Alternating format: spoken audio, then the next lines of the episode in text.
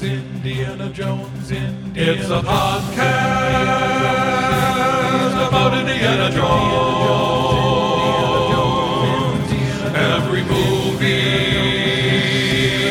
one minute at a time.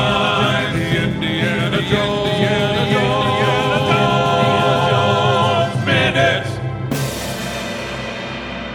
Welcome back to the Indiana Jones Minute, the podcast in which we celebrate and discuss the film Raiders of the Lost Ark one minute at a time. I'm Tom Taylor, I'm Pete Mummert. And I'm Jerry Porter. and today we are discussing minute 14, which begins with Professor Jones successfully spelling Neolithic and ends with some borderline disturbing flirting. I, li- I like he's he's obviously the the lithic thing is a trick he's done for several classes because he's got that smirk on his face. the kids love like, this. I know I'm being adorable here. I don't know how to spell. That's an H. Wait, that's an I. No, I think it goes to show you it's just right along the lines two-bit archaeologist. Yeah, he didn't have a plan for spelling Neolithic. Yeah, he sort of knew how to spell it, but he didn't have it totally figured out. Yeah, he knew it began with an N. Yeah, that it and means new. some vowels in there. Yeah. I don't think he's Yeah, going to would have been survive the whole someone movie. came stole the chalk from him while he was writing. Um, so when I saw this movie for the first time with my cousin, and we were talking about it later, uh, he admitted that he didn't realize that this was Indiana Jones. That this guy and the guy in the woods, or you know, the jungle and the desert later and stuff, were the same guy. He thought it was like some, you know, nerd who then told Indiana Jones stuff. Well, I, you know, I was wondering. First of all, now you see what type of like he, what type of doctor he is. I feel like, oh, he's a Right. professor. yeah, All right. makes And sense. second of all, it made me wonder. I was like, so that whole idol thing, Barranca and Satipo and the whole thing, was that just his spring break?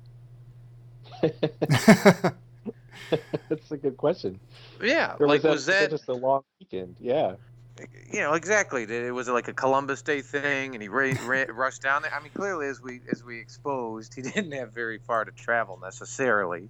well, maybe it was over the summer. Maybe it was. uh But no, that does freak me out. Like every time, I'm like, well, how does he? I mean, he. This is a huge part of like what he does. Like, how does he, you know, grade papers while he's on the plane with Jock or something? Or I don't even know.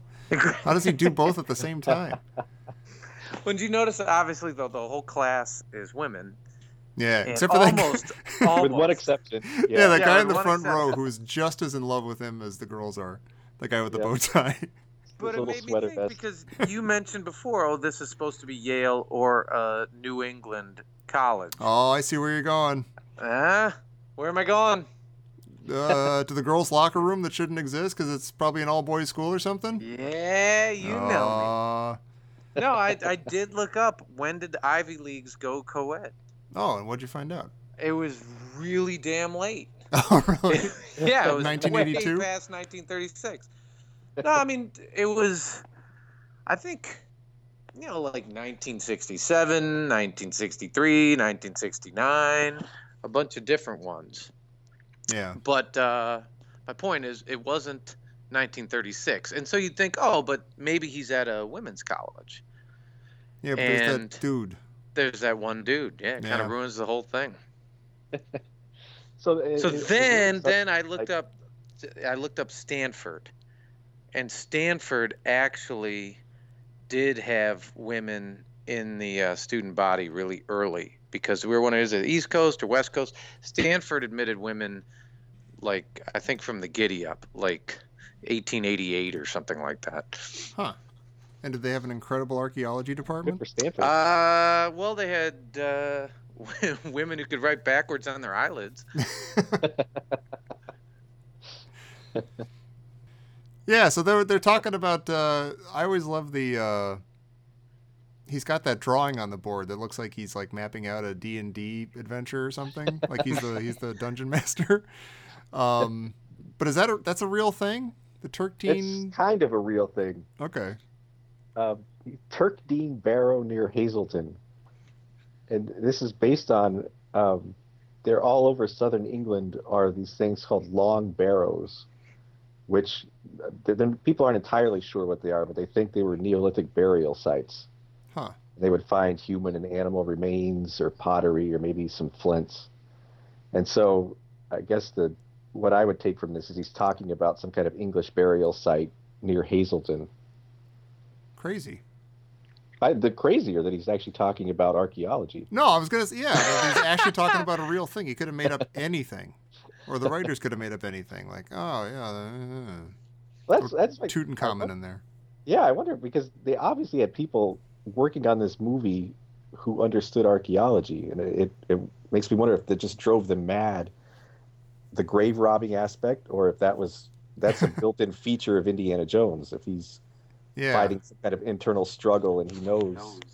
I wonder if uh, if this classroom's like if his little thing about this burial site, if that was all actually in the original screenplay, or if they had somebody come in and say, "Here, fill in these X's that we put in here with some archaeology stuff that he can say," or if like Lawrence Kasdan was like, eh, "I'll learn exactly enough about some archaeological dig, Yeah, throw that in there." Well, he has one line in there that's that's amazing. He's like, which brings us to, uh, you know, one of the one of the uh, sort of enemies of archaeology, which Yeah. is folklore. Mm-hmm. And he, you know, because he apparently they, there's a golden coffin, uh, which is a real legend in Southern yeah. England. Oh, really? and then the, and then people go in looking for the golden coffin, and you know they they mess up the ruins, and uh, he says you know one of one of the problems with that is of that's why the whole place was in uh, disrepair except for chamber three which was undisturbed, and it made you think wait a minute, didn't we just have this?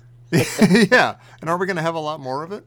Yeah, didn't we just have this problem where you were the guy You Because this guy sort of- looking for the golden followed coffin? some local folklore and you Yeah. led to the generally poor condition of the find. because this sort of thing is always like this kind of dialogue is usually you know like foreshadowing of something that's going to come up later in a story you know like you know it's planting in our heads like oh there's an issue with you know folklore getting people to rob these sites and stuff and for a long time i was like oh it's interesting that that does, doesn't actually play that role it's just sort of like a thing he's talking about but then you think about it it's like well actually yeah he like he's learned about this thing that he's going to go try and get, and he knocks walls down and blows up planes and stuff, and uh, everything except for Chamber Three is disturbed. This makes me wonder sort of how self-aware Indy is. Because Yeah, he also he says don't confuse that with robbing. You know, he, he talks about grave robbing right in this minute, and I, I'm wondering, is he know he's sort of referring to himself, or does he view himself as something other than that? it's funny because in the uh, in the old like 1981 making of special that I mentioned a couple weeks ago, uh, Harrison Ford says that he's like, oh, he's a professor by day, and he pauses for a minute. He's like, and he's a grave robber by night, and he starts laughing about. It. I'm like, and I remember seeing that as a kid and being like, oh, that's hysterical. That's really funny. That if you think about it that way, it, if you, if you think about it, you kind of that's kind of true. So Harrison Ford at least was aware of that. But yeah, I don't know. That's an actually excellent point. Indy, in a lot of ways, doesn't seem that self-aware, really. No, And we'll get no, we'll, no. we'll see more examples of that later, probably. Yeah, I, I guess he's sort of like the cop who steals things at night. Well, he's like, Right. you, always, you always think he's doing it, you know, for some greater good. Yeah, But other than, you know, what may be the museum, yeah. Or and you, know, wonder, you're like, it's all right. It's a museum, like it's, you know, what is it, the the the Stanford, you know, like archaeology museum on the third floor of, you know what I mean, And he's destroyed. small time hall. He's destroyed an entire temple yeah, filled with context and the entire history of this people so that somebody can be walking to class on the third floor and see this little idol in a glass case. Well, maybe his deepest fear as an archaeologist and as a professor is that he knows that there are these things out there in the world, like undiscovered or unreachable, and that if he doesn't get them and put them in a museum, somebody like Belloq will show up and just like sell them to some jerk on the street or something, and they won't be treated with the proper respect or studied or made available to all the white people who want to see the cool stuff. That is a very good point. Yeah. Thank you, Jerry.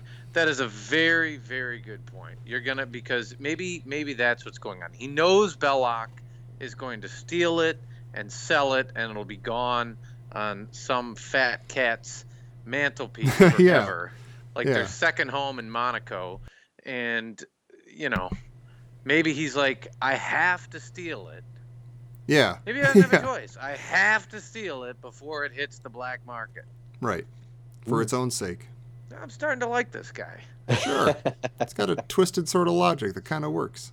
Speaking of starting to like this guy, Yeah. this scene was one of those you're like, oh my gosh, this changed my life. You mean you can be smart and hot? That's really interesting because he. I never thought of this until I was watching this minute by minute, but the girl does the thing with her eyelids, which again completely reminds me of Mad Magazine because that was like a huge thing in the background of the artwork in, the, in their version of this. Um, but his reaction is like, "Oh my gosh, what the heck's going on? What? What? Oh, that I, I think this girl has some sort of male female crush on me. Like she wants to perform some sort of mate. Like he doesn't get what's going on at all. He's totally thrown by it. But then later on, not to jump ahead or spoil anything, we find out that he knew probably a younger girl at one point, and you know, she may have had something written on her eyelids, possibly, and he responded to that message, and you know, I, I I'm. It's funny in the scene, but you kind of be again. He's not that self-aware. He's like, well, yet again, one of my room full of female Yeah. students is kind of into me. Yeah, I'm gonna have to go down to biology and ask him what's going on.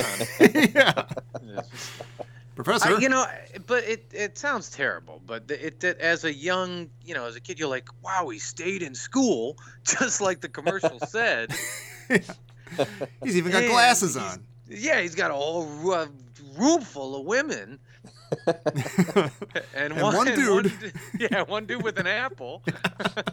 and he likes archaeology too. yeah. Women want to be with him, and that one guy wants to be with him. And that one guy wants to be with, and he gets a free apple. Yeah. what more could anyone ask?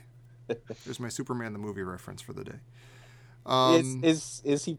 Is this sort of a Clark Kent type touch in the movie? Ah, maybe. Speaking of Superman, That's how. That's why my cousin didn't recognize him. He had glasses on.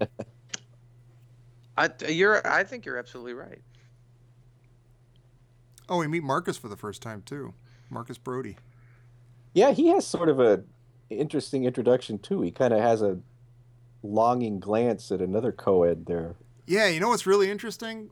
I was just looking at some of the deleted scenes, and there's one. I think that girl is in a scene like coming up that's like cut out when Indy's like on his way to meet the dudes who Marcus brought, and there's some like back and forth between them about like, oh, I thought we were gonna meet, you know, in your office or something. He's like, oh, I can't do it, and it's the way I'm describing it, it sounds like, oh, I thought we were going to meet in your office, Doctor Jones. But it's he, but he doesn't play it like that. Oh, he's like, ah, geez, oh, I got my arms full of stuff. Uh, you know, oh, I can't make it now. I'll have to talk about your paper later or something. So it's like kind of a weird scene. Like, oh wait, is this supposed to be that he's like sleeping around with his students, or is it just like that he's a flustered, actual nerd playboy? it's weird. Yeah, I think you could read it both ways. Yeah. he's got it. He's got it all. except the except the idol. Yeah. Yeah, That poor yeah. guy. I like that the globe on the t- on his desk, no matter which direction the camera is pointing towards it, it's always pointed towards Africa. Like all roads in this movie are leading towards Africa. It's foreshadowing. It's a Oh, and there's a skeleton on the wall, and you're like, "The hell's that doing there?" Yeah. When, when does he refer to that? It's a completely blank skeleton. Yeah. It doesn't say like, "Oh, here's the femur," and the, there's and there's no or here's the skeleton of you know Lucy, the original you know Right, hominid from. It's just like a skeleton. yeah, you have bones in you. Maybe it was Halloween break. Don't get scared, kids. It's just a picture of a skeleton. It's like he is, you know, I'm gonna go through that Sears and Roebuck catalog and order a skeleton. Well, all right. Do Do we have anything else for this minute? I do not. No. Nor do I. But uh, Pete, why don't you tell the nice people uh, how they can get in touch with us?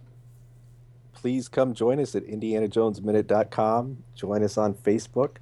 Uh, subscribe to us via iTunes. And while you're doing all that, we highly recommend that you give our good friends over at Star Wars Minute a listen if you haven't already. Star is- Wars Minute. Oh, sorry. they, I've always wanted to do that. best podcast going. And if you like them, you may be surprised by our very special guests coming up next week. So come back. Oh, wait, but first come back tomorrow. Tomorrow's just Friday. Come back tomorrow for minute 15 of Raiders of the Lost Ark right here on the Indiana Jones Minute. Love you. Love you. Folklore's not that bad.